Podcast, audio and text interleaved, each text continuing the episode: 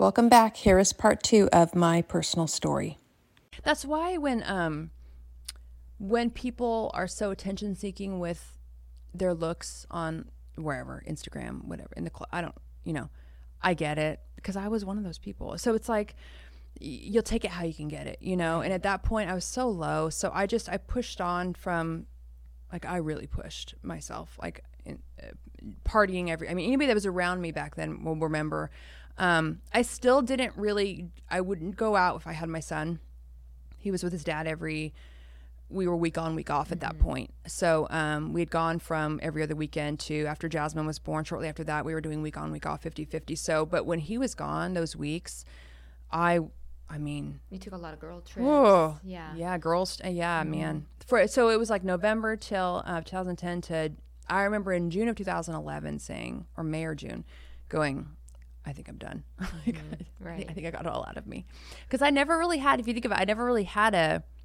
I never had those years. Not that I really needed them, but I don't know. There was this like it was like temporary insanity or something. I don't. Well, you I grew can't up even so explain it. fast because you got married so young. Had Yeah. so young. Yeah. But it was just, it felt looking, you know, looking, I, you can judge it all day not long looking back at it. I'm sure everybody does that in some way with their life. And I look at it going, you know, my baby was at home, my husband, and my husband was so supportive at that time. Like, I don't even know how. But um, he, I think he recognized because he had a, like a fraternity, like very active social life up until his mid 20s when he met me at 20. He was 25. And, you know, he had tons of girlfriends and tons of relationships and tons of partying and tons. He got it all out of his system. And when he met me, he was like ready to settle down. I had never done that. And not that I ever felt like I needed it, but it was like I got a little bit of a taste of it. And I was like, this feels good. I like this. Like I, fun. I, You're having fun. Yeah, and I was getting a payoff clearly because I wouldn't keep doing it if I wasn't. So, um, so in June, I was, I finally like my body was like, you're done, and I, am even mentally, I was like, I'm done. You know, so Right. yeah. And so, so you know, your health, de- de- you know, continued to decline, and you know what that looked like for you. I mean, you had mentioned to me too at one point you were bound in a wheelchair for a while. Yeah. So, um, yeah. So, the end of the second half of 2011 was I was going like swiftly downhill again, and um, in 2000, all of 2012, I was pretty much in a wheelchair, or like leaving 2011, I might have been, um, and it was like I could be like at home. I could, you know, walk because I wouldn't go very far, you know, distances but um, if I left the house, I had to be in a wheelchair because my legs would, al- would always buckle, and um, I couldn't drive myself Had very often. Cognitive issues, memory issues. Cognitive issues, memory issues. My, my grip on the steering wheel that was like would touch and go. Like I couldn't drive myself very often. Um, so that's when I realized that like we're like I like I have to take this seriously. Like this is not a joke. So um, I was in and out of so anytime we left the house pretty much in 2012 i was in a wheelchair. And then halfway through 2013 maybe a little maybe it was two years total um, and my cognitive so around that time not only was there le- weakness and nerve pain i my cognitive started going in and out where my, i'd have memory issues like i'd forget things like you know my phone number my address my pin number for my debit card my um i'd be i'd forget where things were in the kitchen like i'd go to like maybe like get um a bowl or a plate and I couldn't remember where they were kept in my kitchen. Stuff like that, like really bizarre things like you I just forget, you know. Um, and that's scary. very scary. And then like cognitively, like I had a hard time talking and writing and word find. And so it made me very insecure because um, I, I didn't ever want to leave my house, A, because of the wheelchair, but B, even if I did leave and people, oh, how are you doing? And it's like, I, didn't always feel like I had the capacity to articulate how I was doing. And so mentally I was like in I like I felt like I would lived in a prison in my mind. Like I could think like uh, my feelings and my thoughts like I knew I was aware of how I felt and was aware that like you're not you can't speak like it's almost like I was trapped in a mind and a body but I couldn't express it. It was very Right. bizarre. It's a very it's like being in a prison. And so um I didn't feel comfortable at all. I, I just wanted to be left alone. I truly wanted to be left alone. I um I didn't think any of my peer group would know how to respond to that. Right. And that's nothing against them. It's just that I wouldn't know how. How could how would I mean, who knows how? Like so I um ele- elegantly like removed myself from just uh, a lot of, of things. Um extracted myself. I think the term is elegantly extracted myself. Um and I didn't want, you know, people would want to, you know, come over and support, you know, sit with me or whatever and I I didn't I didn't return phone calls. I didn't um, text people back. I didn't want them to come to my house. I didn't want people to see me that way because you got to think in my mind I'm this other person the part, you know, going out, you know, producing fashion shows, this worker bee and and that's how they knew you then. yeah, and so imagine like introducing them to mm-hmm. this new, very fragile, broken per like, and I didn't even know me. How how could they know me? Right. How And would can they? you- res- how can you explain this? yeah, like, how? Yeah, and and so, in I think a lot of people think, you know, in that time they thought it was against them. It really wasn't. It was like I didn't even know me, so I didn't know how to even, like, move comfortably in my own environment and in the environment, my head environment, and you know, physically. Um, so it was very rare that I would see people, and um, So it really impacted your social life. What about Yeah. family life? Um, Mark and I got closer. Like he, he was really, he.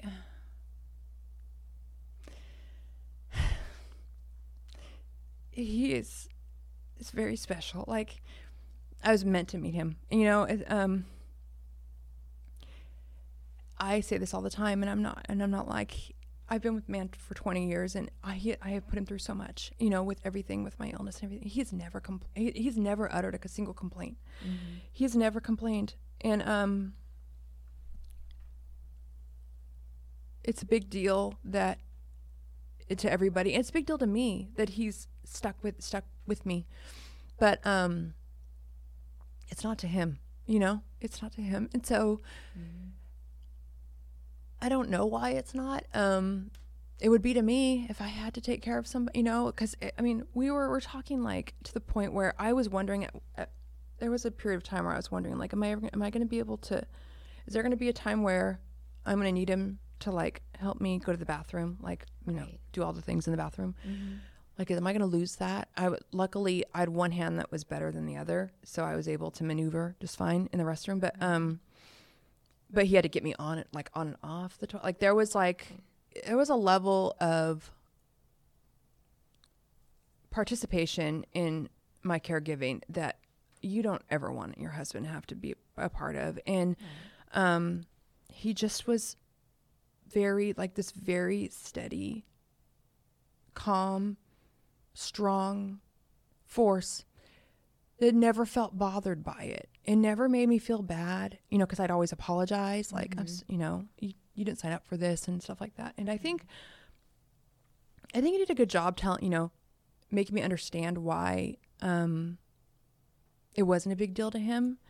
He's the kind of person that, you know, first of all, he's got he's got a really high tolerance for discomfort. You know, he's he's in a very high stress career, and he, it's like nothing to him. You know, so his tolerance for things for for feeling inconvenience is high already and um i think you know he has told me over the years he's like the diff the reason why it's not hard he goes because you've never like okay so a lot of people for example i mean i know a lot of people in the chronic illness community and you know i've interacted with a lot of people and when you're sick, like it is very easy to get pissed off at the world, about pe- everybody around you, and and just have anger outbursts. And I just was not really prone to anger. I was more prone to, you know, maybe crying, being emotional, like I am now. Um, and I never took it. I just, for whatever reason, never felt the need to take it out on him or take it out on anybody. And for uh, you know, I actually felt the need to continuously show gratitude for him because for me that's all I had at that point. I'd lost everything. I mean, I'd lost everything.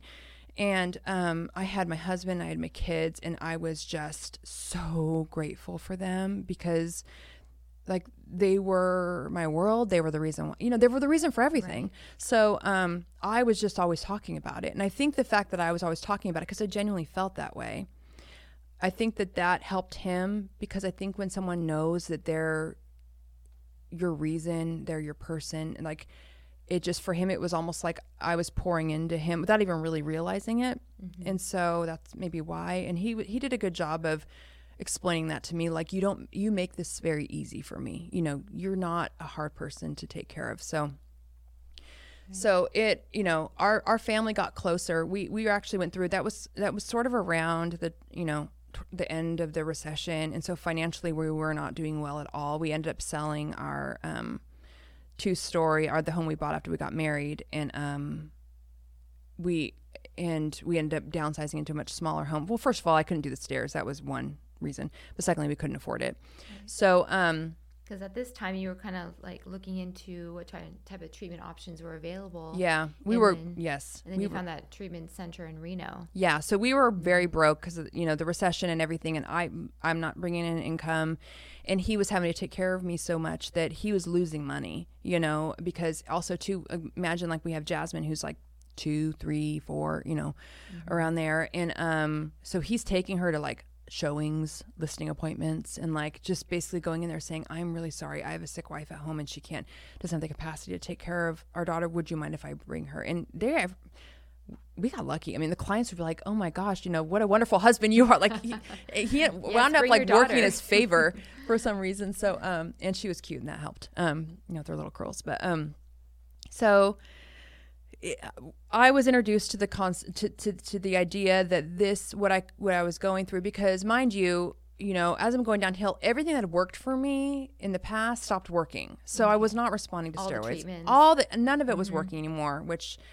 um, so I was like at this standstill, like, oh my gosh, well, what am I going to do now? Like the Copaxone for the MS that we thought I had was not working. Nothing was working. Mm-hmm. And we would try upping things. We would like, I was taking very high doses of steroids and was not working. In fact, like I was still sleeping just fine. Like people would be wired AF if they took the amount that I was taking. And I was like, no, I don't feel a difference. And so um, I got introduced to the idea that a lot of well, a lot of people that have MS actually have Lyme disease, and so I was sent by um, a, a close family friend of mine. I was sent the um, the movie um, under under our skin, which is about Lyme disease. It's like a documentary, and um, she told me that she, you know she had Lyme disease and that you know told me about this clinic in Reno, and so I was like I I'll do anything, and that's like the desperation, like you'll do anything, and so So now you're looking like at a more holistic approach. Um, yeah, because all the treatments weren't working. all the pharmacy nothing worked nothing. So i make i call up i make a consultation appointment. It's like $500 for the consultation plus it's in reno in the snow so you have to stay overnight. You have to stay overnight because the next day you go in to get your lab results. You do your labs. It's like overnight labs so it's a $500 consultation and um, then you got to pay for obviously your hotel stay and gas and all that. So we had zero money like none. Like we were taking in coins to the coinstar and like cashing those and that's how we got our chains for driving the snow. So um and this was uh 2000 end of december of 2012 and um so i called my dad and i asked him you know can you pay for the can you give us $700 it would be enough for the consultation and for the um hotel and and gas and everything and so he did and you know i, I said it's a loan i'll pay you back and you know we did and all that but it, that's the only way we would have there's no we had no credit our credit cards are maxed out i think we were filing bankruptcy so um so we went and um, they there you they do this um, test. It's called a dark field microscope exam where they put blood under a mic. They, they took take blood and they put it on this little slide under a microscope and it comes up on this big screen and you can see what's going on with your blood. And my blood was just infested with this spirochete bacteria that is Lyme disease. And they were like, "Well, your Lyme test hasn't come back yet, but clearly, I mean, it was disgusting." Right. And um, they're like, "This is what normal." They were showing pictures. This is what normal cells look like. This is yours two, yeah. and so um you know i they they told me what treatment there would look like basically it would be um usually about it's they said usually about six weeks you know on average and um and then they gave me the cost which is like minimum of twenty thousand dollars and i'm like well jeez How am going to pay for that this? sounds great, but I don't really know. And they're like, well, some people fundraise. And so my husband was like, let's try that. So we went home and then um, we immediately got like a GoFundMe going. And um, we were able to raise from, so that was late December, from January to June. I entered treatment in July. So January, I guess January to July. We raised a third of the cost. We raised over seven thousand. It was like seventy five hundred dollars, um, to at least get me started. Like we just knew that okay, we can go on seventy five hundred. Let's just see what happens. Like we'll just start. And my dad's friend had a condo in Reno, like down the street from the clinic. Just this is very coincidental. And I always say like it's God, like some like uh, the moon aligned with Working the stars and ways. everything. Yeah. And he was staying with his girlfriend at the time, and his condo wasn't being used. He was paying, you know, still paying. He's like, "Well, she can stay." My dad asked. He's like, "If you're not using your condo, can Kim stay there?" And with and so so I stayed there free. so um, that lowered the cost a bit because normally it would be closer to like twenty five thousand, you know, and up. And then Becca, who was my initial caregiver, who worked with me at the um, leasing office, she had she had um, in the interim had moved to Idaho and then got laid off at a job. They were downsizing. She got laid off, so she was coming back to Sacramento, and um, she offered to go with me and stay with me the whole time, which is she's like the exact caregiver you want if you're going because there's no because Mark. Jasmine's at home. So is Right. Jordan. Jordan's has to work and he has to work. Jasmine's full time at that. She's still little, and Jordan's in school, and he could have stayed with his dad. But uh, so, but with the work, Mark's work, and with Jasmine, Mark, there's it was impossible for him to stay there with me for six weeks. And I, you have to have a caregiver like this kind of therapy. You absolutely have to. And so, um, so she went with me, and um, I'm telling you, like everything aligned so perfectly between her and the condo and raising the money. And when I was gone, it's this weird thing that happened. Business picked up. Mark was able to turn it around. Um, my family kicked in with helping watch Jasmine. Um, not that they hadn't before, but it was like everything was sort of there was like this momentum that we were gaining, and things were just sort of working in our favor, and we were able to pay the remaining money and and fund the rest of it ourselves. And so um, it was about twenty one, twenty two thousand dollars for the treatment, and I left feeling. Um, and I have a whole video of this on YouTube, and I left feeling a good fifty percent better because I went in pretty much in a wheel. I, I wasn't. I don't think I wheeled in a wheelchair. I had I had a um, a limp, so I had like um. Did I have a walker? No, I didn't have. A, no, I just had the limp. And um, I'm trying to think because I have pictures, and I'm like thinking back to the pictures I took. So I'm by the time I left after six weeks, no limp, felt a hard fifty percent better, and then um, it was sort of like the situation of like how it was explained to me at the clinic was what's driven you here is you have zero adre- like you have zero adre- your body's not strong enough to fight this. This well, that's why you know. So um you're if you go you're going to have to protect your stress levels when you go back because that's what's gotten you to, to this level. That's what's gotten you here. And so i immediately think like oh my gosh okay i'm going back to money situation ha- not being able to take care of my home kids and i'm like oh i'm going i'm going back to stress not anything unusual that the average mother doesn't deal with but when you're sick it feels everything feels heightened and it and it's hard on you hard on your body. So um so i was talking to mark on the phone and he was like i wonder if becca would would move in with us since she's not working if we paid her like a little bit of money. And he's like let's just try it if she's willing let's just try it. And so she yeah like we you know w- right now we can afford it and it was like literally week by week we were just sort of playing everything by ear but business was picking up like this was the rebound mm-hmm. after the recession. So we moved her into our guest well he moved his office into the front of our like in our dining room. She moved into the guest room and she lived with us for two years. And i the amount of recovery i was able to do between the clinic and her living with me and literally do taking away every every every single thing that you can imagine that you would stress about um, between her and mark it was off my plate and all i had to focus on was my healing. Right. so um, wonderful. yeah so she ended up um, she ended up she, she was getting i mean she was at the point where she needs medical insurance she needs retirement so i just we were talking about that and i was like it's time. I, I need to learn how i need to take this over you know you can pass it it's okay pass the baton back to me. I can i'll do it. So she left you know we're still close friends today and um and miraculously when she left i started on my what the treatment regimen i'm still on a variation of it that i've been on since she left and i was responding to this treatment like the treatment i would didn't formally respond to. So that's how i was able to take over and continue. And then i just really eliminated i was really careful about my time and my stress. And and so yeah So, and you know, there's some other steps you took to continue, you know, on your health journey. So, some of that you'd mentioned you had gained, you know, some weight. Yep. You were at 170 pounds. Yeah. And you knew you needed to lose some weight. So, what did you do? What other steps did you take to kind of get your health even more? You know, Mm-hmm. So I was like 100. I'm like normally in 140, 145. That would be like be like my average, and I had gone up to 170. I'm 5'10. Um, so I, I carry it somewhat well when I'm when I'm heavier, but you know you don't feel your best obviously when when and I was so sedentary um, when she was doing everything for me, and she would cook. I mean, like I before was too tired to even worry about eating, but, like when I was on my own. So she was feeding me like three square meals a day. You know, like we were I was eating, and so when I was sedentary, so I put on weight, and so when she left you know, by the time she left, I was 170, and I just said, I've, I've got to figure this out. So I ended up, one of the last pieces before I ended up embarking on the weight loss journey was I, I had been diagnosed with um, um, SIBO, small in- intestinal bacterial overgrowth. And I went to Open Medicine, which is, um, they're affiliated with Stanford, who I'd also been referred to.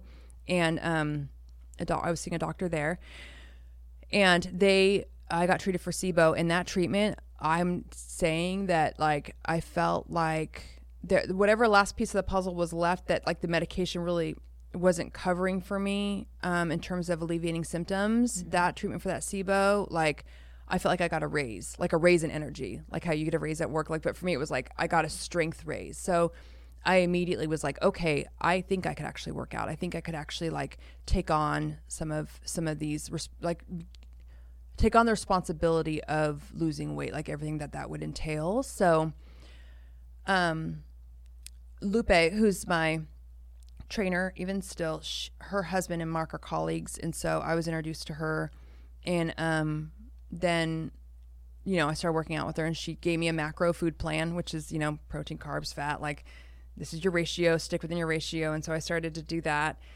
and I was losing weight and I was like if macros are very are very cool because you can pretty much eat whatever you want as long as it fits your macros. Like there's actually a website called If It Fits Your Macros. So it was the easiest weight I've ever lost. Um, and it was really more about the food than it was the working out. The working out is what got me my strength back, but the food is what actually helped me lose my weight because I was eating differently. So a few months in, you know, I'd lost about half the weight, and um, well, no, I'd lost like all of the, almost all of the weight that I wanted to lose, but then she had been a competitor, like a fitness competitor, and um, I just was like, I wonder if I could do something like that because I'm so goal oriented, and you got to understand, like at this point, I had not done jack shit in like so long, and so I'm just like, I just need something, like something to something to shoot for, something to reach for.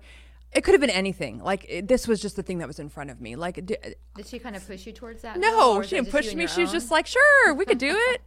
like, no, I just was just asking. Like, I mean, I first of all, I don't enjoy work. I mean, I've worked out for so long that now it doesn't occur to me to not enjoy it, so it's fine. But I did not enjoy working out. This was not fun for me. Um, I'm not some, but I just this is it could not be. I'm not an athlete, so anyway, I was like, oh, that would be cool to have like something like a competition to like shoot for. She's like, sure, why not? Like she introduced me to this coach, and then before I know it, I'm training for a fitness comp- bikini fitness competition, and um, and it's like intense. Like it is the most intense thing I've ever done in my entire entire life. I mean, we're talking about as far as like, um, it, it's it's no joke. Like I don't know if anybody is familiar with bodybuilding and stuff like that. And clearly, I'm not like a bodybuilder. Yeah, it's like dedication. It's very like you take your food everywhere you go, you weigh, you measure, you this. It's very this amount of water, this really really nuts. And um, so I ended up, you know, a lot of people don't make it to to the stage. A lot of people quit along the way. I'm, I was told. So I was, I was, I was just proud that I made it to the stage. I didn't expect to win. I, of course, I didn't win, but um, I lost all of my weight. I had like seven percent body fat. I was like ripped, you know, mostly just because I didn't have any fat on my body, not because I had a, a ton of muscle. I mean, I had muscle, but um, but anyway, and that kind of set me up a little bit for a little bit, a little bit of disordered eating. Um, only because I didn't, wasn't really sure how to eat after that. Like, I, I Right, um, you're so strict with everything. yeah, like to- I there was this emphasis on reverse dieting, which thank God there was because you could your hunger hormones are so so faint. Or excuse me, your hunger hormones are crazy and your fullness hormones, there's like leptin and ghrelin. Those are the two hormones. And the one that registers when you're full is very faint when you're when you're that low in body fat, and the one that registers your hunger is very loud. And so they're all out of whack. And so um I mean, I could eat and eat and eat and, and never like until I never was literally sweating and sick. Yeah, and so they they set up the reverse dieting for a reason, so you don't you know basically kill yourself with eat yourself to death. So I did that and um reverse dieted successfully and got myself up to like a healthy body weight or healthy body fat. So it was like went from like seven to whatever it was at the time, 12, 15. Um, gained like 10 pounds back, which was help I needed to. And so, um, but even after that, like I didn't want to give up the macro count because I, so at that point it was like, oh my gosh, like if I eat off plan, I'm going to, I'm going to gain it all back. Like it doesn't, first of all, it doesn't work that way. And it took me a long time to realize that. Um, but there was some disorder. like I had to make a decision at one point, like, you know, if you're going down, if you continue to go down this path, you're, you're headed like, you're like barreling toward an eating disorder right now. Like that's sure in the future for you if you don't. And um and it was like more of a thinking thing. Like I just didn't know how to think about like I didn't know. And so and a lot of it was I'd worked so hard. I'd worked so hard for this physique. I can't bear the thought of like losing control. Like I had so much control over this. And I can't bear the thought of giving up this control over it and oh my gosh, what if, what if, what if? So I just had to trust. I, I just said, and then, and then it's the question of, I look the best I've ever looked in my entire life. Like I have never looked better, even when I was a teenager, but I am so miserable. like to be, to look that good and feel that unhappy, to be that miserable and hungry and, like it was just so this weird like mismatch. Like i wish i felt as good on the inside as i do on the outside. So i had to sl- really just slowly let go of the macro counting and start um, trusting myself around food and eating intuitively. And um and that was the whole thing was a process. I mean it was really a, a process. So in i just you know i know a lot of people listening will probably be had been in that community. I know a lot of friends are um, have been in are in.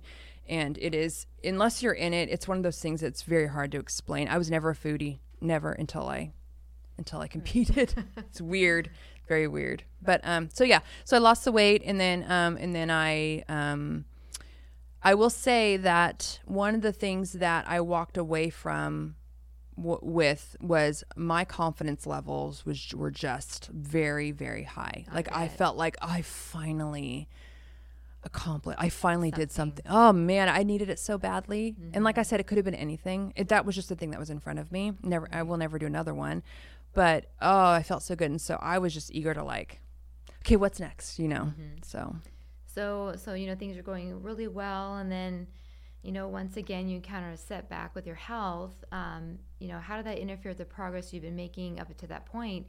Um, so in 2018, you developed shingles. Yeah. So I um I was really eager to parlay the fitness competition like the fact that I had done that into like something whether it's like I don't know, I uh, doing food plans for people because my Lupe started asking me to because I was so good at writing food plans that I started doing that for her clients or health coaching or like I was just looking for anything that I could like keep that momentum going. And so I was like, well, I think I'm going to start with a YouTube channel and um and go from there. That way I can sort of market myself. Which you know the videos are terrible, but I mean my story is in there somewhere. They're in there. It's in there, but they were not like well um, made.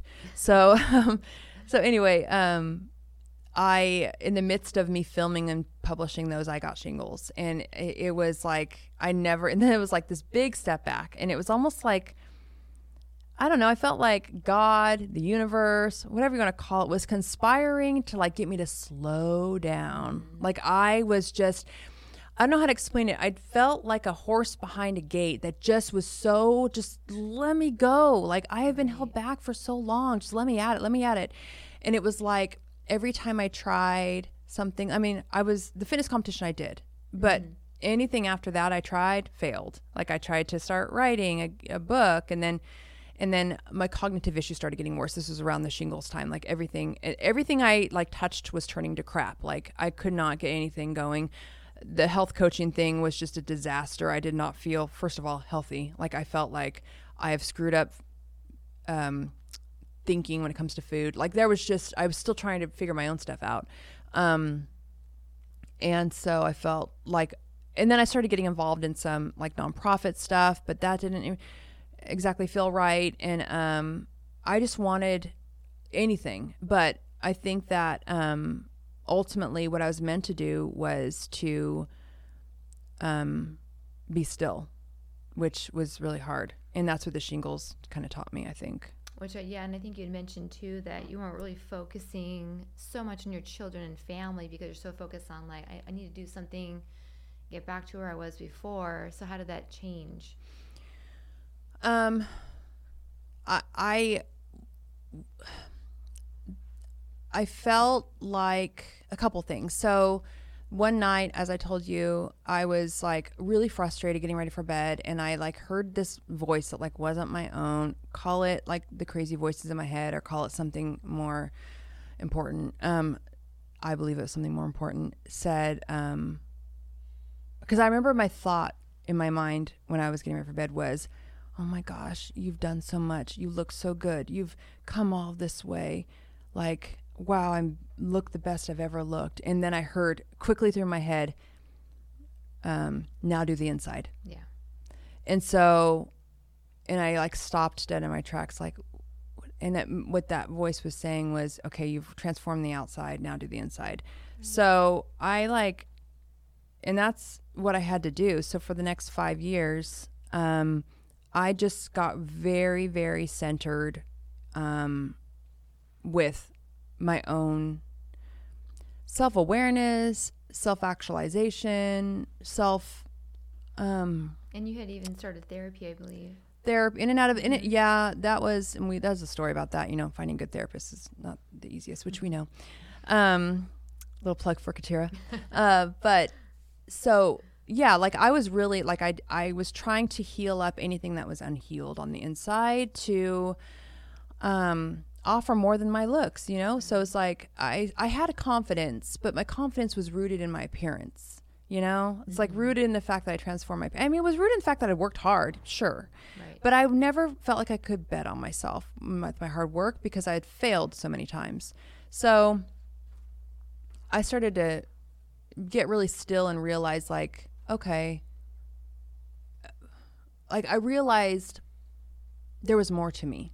You know what I mean? Like right. it sounds weird, but it was like I felt like I really developed my um, confidence in who I was as a person. Like I really liked me, you know, um, and I loved my kids and I love my husband and I love being home and I just really and and what it taught me was um, how to be in like the moment and how to be very present and how to like just slow down and enjoy like the little things.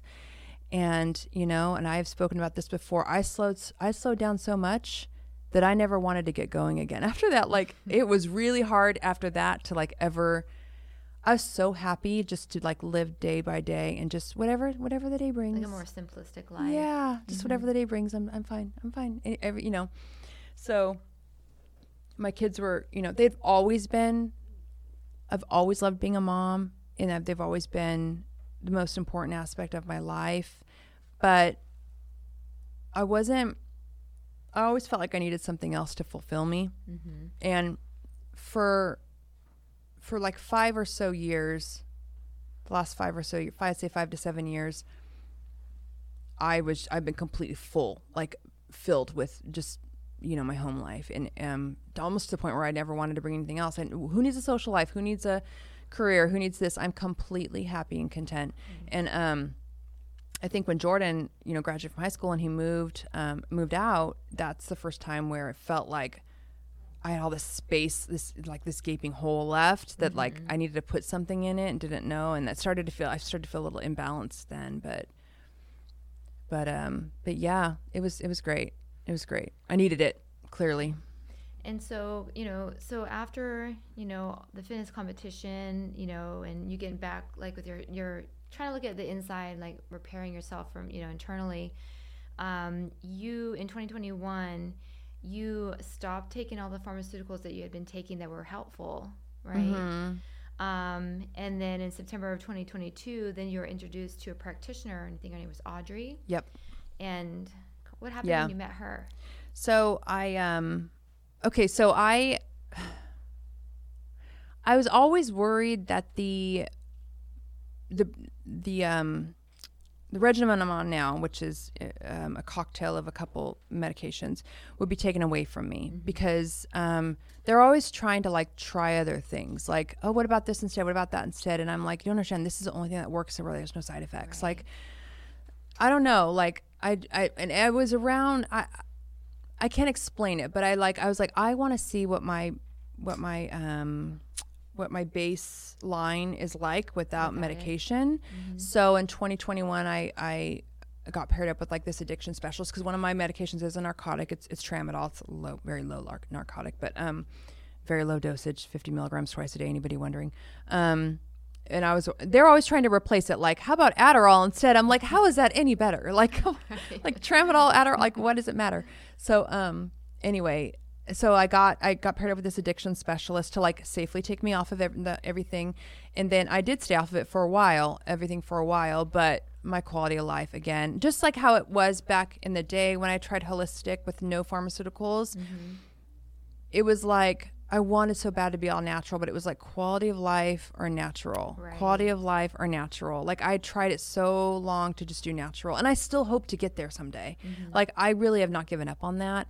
Um, it's just about finding the right, I guess, the right protocol. But um, but anyway, so I got off of everything, and then I got ended up getting back on it like within a year, uh, six months to a year, getting getting back on those medications, and then um, I was doing well. I have been doing well physically for the most part. I would say, you know, good days, bad days, more more good days than bad. But um cognitively just um still kind of a mess. Like I always felt like under the surface there was always like this need to cry.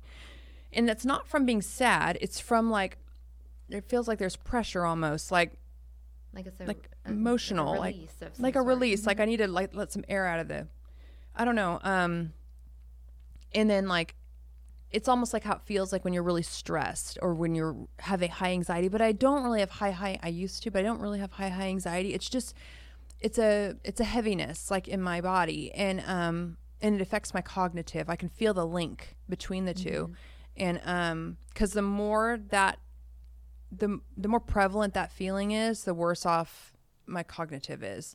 So, um, I just simple things like I couldn't figure out stuff like, eh, and I feel so like a child, you know, like and it frustrating because I'm like, why is this taking me so long?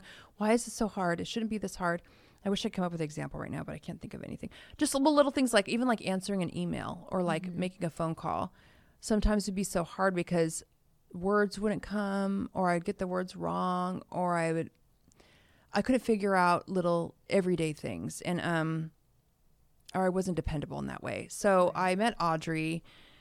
You know, I needed to shore up. This is this weakness was just bugging me and and and I met Audrey and she's not a doctor, she's just a practitioner um and a solo practitioner and she contracts with some different companies and doctors and stuff and she put me on this herbal regimen and she said she did muscle testing which is like um, applied kinesiology and i tested positive for lyme like reactivation of my lyme and also mold and um, parasites. And so she's wants she wanted me to put me on this protocol and everything. And i knew somebody that had done the protocol and had success. So and i had nothing else you know? And so i said oh you know let's do it. And i'm like i really don't think i have parasites. Because even my the test that the results were were not high but mm-hmm. it's and so she i didn't really want to i didn't want to buy the supplements. Like i didn't want to like spend because it's not cheap but she's like you do this and that. So and I, this all i'm telling you guys this story for a reason. So I was on the Lyme, the parasite, the mold, it you know, alternating and doing it from September of 2022 until May, a, May of 2023, and it took that long for me to pass two foot long parasites. Um, one of them I pulled out. This is, sounds really disgusting, but I promised my Instagram followers I would tell the story. In the shower, it was there, and I had to pull it out my, out myself. It was like coming out of, on its own. And then one of them, you know, came out in the toilet. But foot long parasites. I have never had a gastrointestinal issue. I have never had a symptom of parasites. The only symptom I've ever had is um, the cognitive stuff, which is a symptom. When I tell you that after passing those parasites, I got my brain back and that that feeling of needing to cry disappeared. It like lifted and it was just absolutely like it was like the last piece of the puzzle for the cognitive stuff. Yeah. Um, I still physically um, require help, uh, but um, I feel so sharp now, like like mentally, and even when I'm not on my medication, I feel sharp, which says something. So, um, because I had to go, as you know, like there was a misunderstanding with one of my refills recently, and I had to go a couple of days without it, and I felt like crap physically, but mentally I still felt fine. So I really think that was the thing that was really bogging me down cognitively. Um, So looking back, you're glad that you actually spent the money. advice, spent the money. That's the part that sucks yeah. is like some of the stuff that really works, the herbals, it's not cheap, you know? Yeah, it's like it's it's so expensive. Medical insurance doesn't cover it. Um, that's why it's it's really frustrating because people want to know like well, what worked for you, what did you take, and then you. Not everybody. I there was a point I couldn't afford this stuff, Mm-hmm. you know. Like I've been in those shoes, and it's it's really frustrating because what do you do then? Right. You know, what do you do? And so Yeah, um, lot of options. I hate it. I it, it yeah. I mean, the only thing I can hope for is to be able to get well enough to be able to um do something meaningful with the experience I've had that will help others in some way shape or form.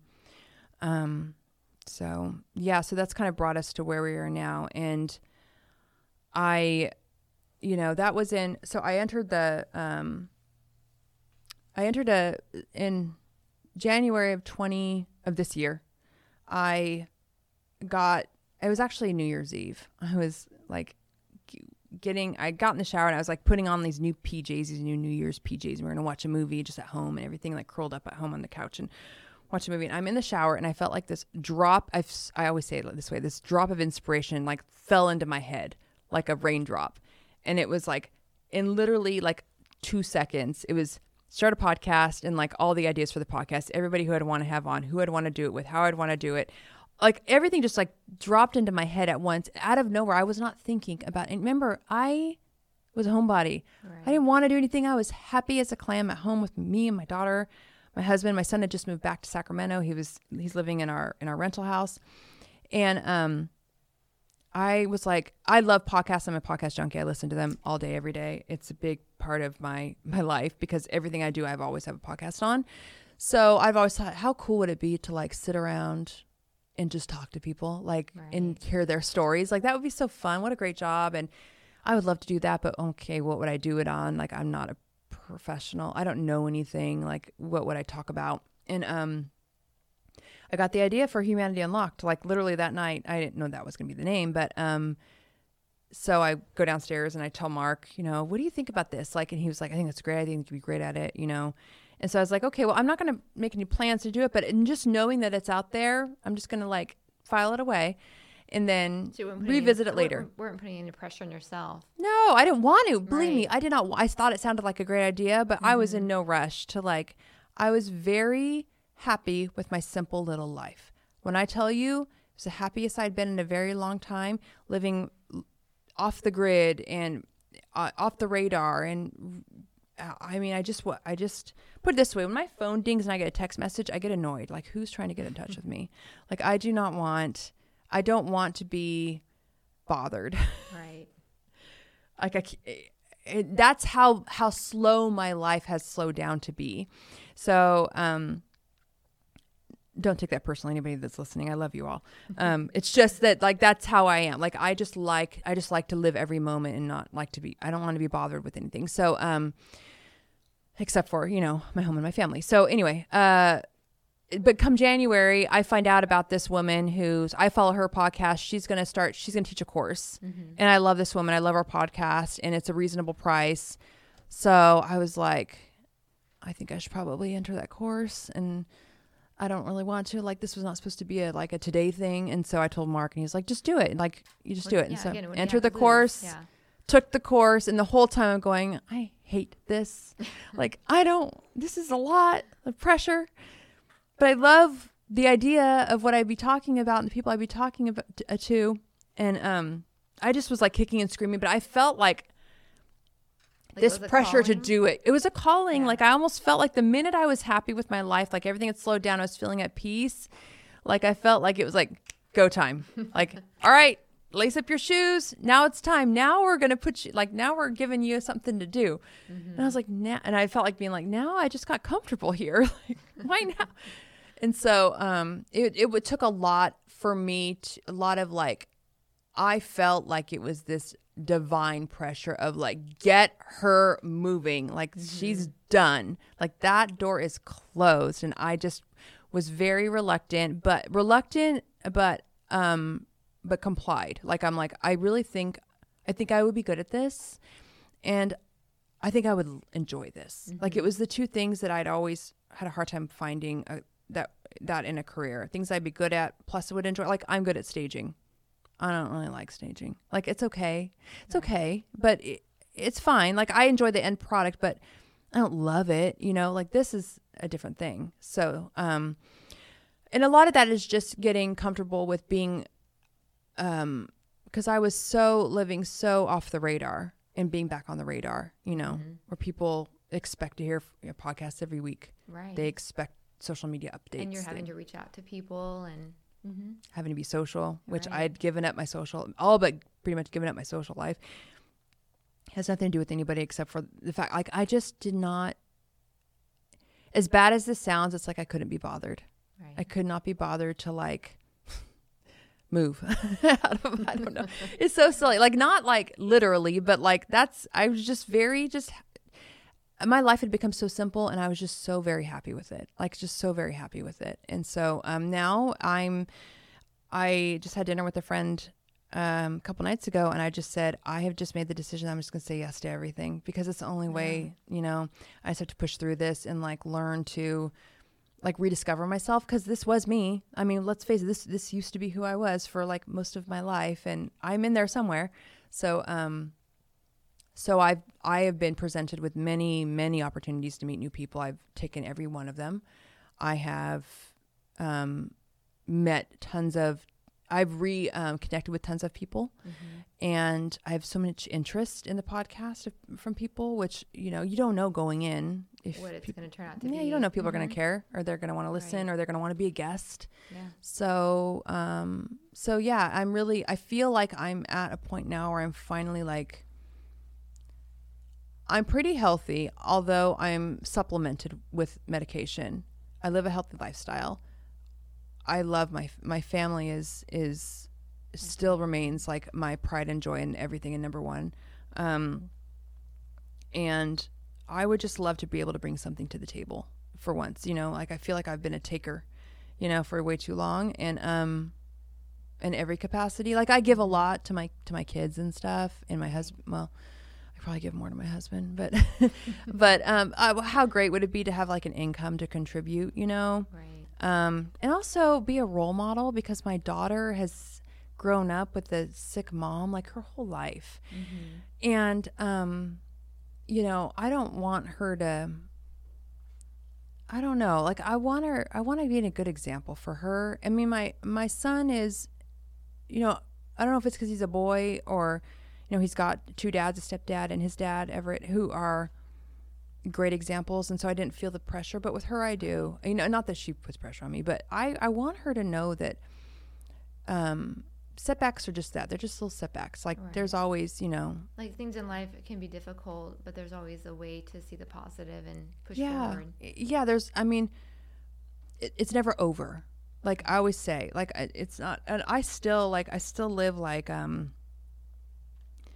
Like, I I live like this is like all of this um, crap. Like this is all temporary. Yeah. Like all of the stuff I'm going through, like physical, like my my condition, all this stuff. I I've always thought of it as temporary. This isn't who I am, and um. But for a while, I was I thought that m- this maybe this needs to be who I am in order to excuse the life that I have. Like maybe I need to integrate the fact that oh, like it needs to be almost like, "Hi, I'm Kim, the girl with Lyme disease," instead of like Right. just like I don't know, like I needed something to legitimize me. Um and then I realized like I started to do that without even really realizing it, like using that as the reason why I wasn't doing something or was doing something or, or whatever. And I don't want Jasmine to see that. I want her to see that like, yes, I happen to have this stupid condition. Right. Like I and I manage it. But that's not my identity. And I think I lived with that as my identity for a really long time and didn't even really realize it because I thought I needed it to legitimize the inaction in my life or like the right. This is why I'm not doing certain things. Yeah. I have this, you know. This, and I felt like nobody understood and that's Mm-hmm. partly that's on me like part of you know I mean I don't know like a lot of there was a lot of over explaining on like social media but not a lot of like me sitting my friends down or family and just being like can I be real with you? And a lot of that's just fear you know just like fear of vulnerability fear of rejection fear of them not knowing like I said in the intro not knowing how to handle it. Like what are they going to say? Is it going to be awkward? Um, the only reason I know how to talk to people that have gone through difficult times is because I've gone through, Right. you know, and I've talked to myself, and I just feel like it's a, um, it's instinct, I guess. Um, and so, but it, a lot of people have instincts I don't have. Like a lot of people, like my husband has many, like many instincts I have zero instincts on, like directions for one. Um, so I have instincts with people, and um, I, the, my experiences have, have helped me even strength, strengthen those instincts. But we can't expect everybody to know how to handle those conversations. And for me, it was just felt very presumptuous to expect somebody to know how to handle my crap, like if I confided in them. So I did the, you know, the unhealthy thing, I'm sure, which is to just disappear, you know? Yeah. Yeah. hmm I don't know if there's a proper way to um to move through that space where you just are not even you're not sure who you are and you don't know how to I mean how do you like I don't know I think my mind was so compromised that it sort of was limiting me in that capacity too I could now now I could easily but 10 years ago and I'm in this thing 16 years um although I think I'm like I I say I'm in it but I don't know. I feel it's becoming less and less a part of me. So that feels that feels good. And I think you had you had said something that struck me is like you know I realize I have too much to offer, and that I want my life to mean something. Mm-hmm. You know, and not just have this condition you've had for so many years define who you are as a person because it Yeah. doesn't. Yeah, yeah. You know? It's it's so true, and um, I mean, I hope that I will be known for something more than somebody who, you know, managed an, an illness. Like I want to be known for something more, and I don't even need to be like crazy successful. I mean, it would, I mean, not going to turn it away, but um, that's really not the aim. The aim is just I want to have some purpose, and I want to be a good example. I want to have a reason to wake up, like t- a reason to to move every day outside my my normal environment and um my normal headspace and um and I want to be a good example for my for my kids. And I want to contribute to my home to my husband you know? Like I I want to be I want to be a good counterpart. Like I'm great we're a great team but so much has rested on his shoulders for so long and um I'm sure I don't know if I'll ever make the kind of money he makes maybe m- maybe not um I mean I don't want to limit myself, but um, I just want to know that I'm like doing something that where the option is there that may you know. So, so yeah, yeah, I'm in a good place. Good. Well, as we close, I just want to tell you how much I appreciate you coming on your own podcast. Yes. To share your own personal story with your listeners. um, you know, just to give them an opportunity to get to know you and really understand like your purpose in starting this whole podcast. Yeah. Um, you know, you've gone through some struggles, but you're coming out on the other end. Yeah. And, you know, and everything's looking very positive. It is. I think that um, this is just the beginning. I'm really trusting my intuition and where I'm guided. I really feel like I'm being guided, and um, I'm excited, and I'm excited that other people are excited. I love that you and I have been connected in this process, um, and um, yeah, I, I, I hope that that people will will stick with us because we have a lot lot more coming, and so with that, you guys, I want to thank Kateri for being my host today, for interviewing me. I think she did an amazing job. Good job, Kateri. Thank you. Um, and I think too, you guys, um, we may be looking at doing more today. I mean, today we're doing we're filming on this on video, um, mostly because for marketing. Um, you know, I gotta again gotta like I have to get on. You know, get onto the radar or whatever. Um, what do they say? Yeah, Get the get back out. on the grid, whatever it is. Um, so you know, we may be doing more the more videos. So look for us on like you know YouTube and stuff like that. I'll be announcing that. So we do have some really fun, exciting things coming. So I'm really excited. So thanks guys for listening or watching, whichever. And thank you, Kateri. And we will see you guys back here next week. Bye. That's all for this episode of Humanity Unlocked. Do you have a personal story to share with us? We're all ears. Visit humanityunlockedpodcast.com and send us an inquiry. Thanks so much for listening. And if you enjoyed this conversation, please leave us a five star review and hit subscribe to hear weekly episodes of our show.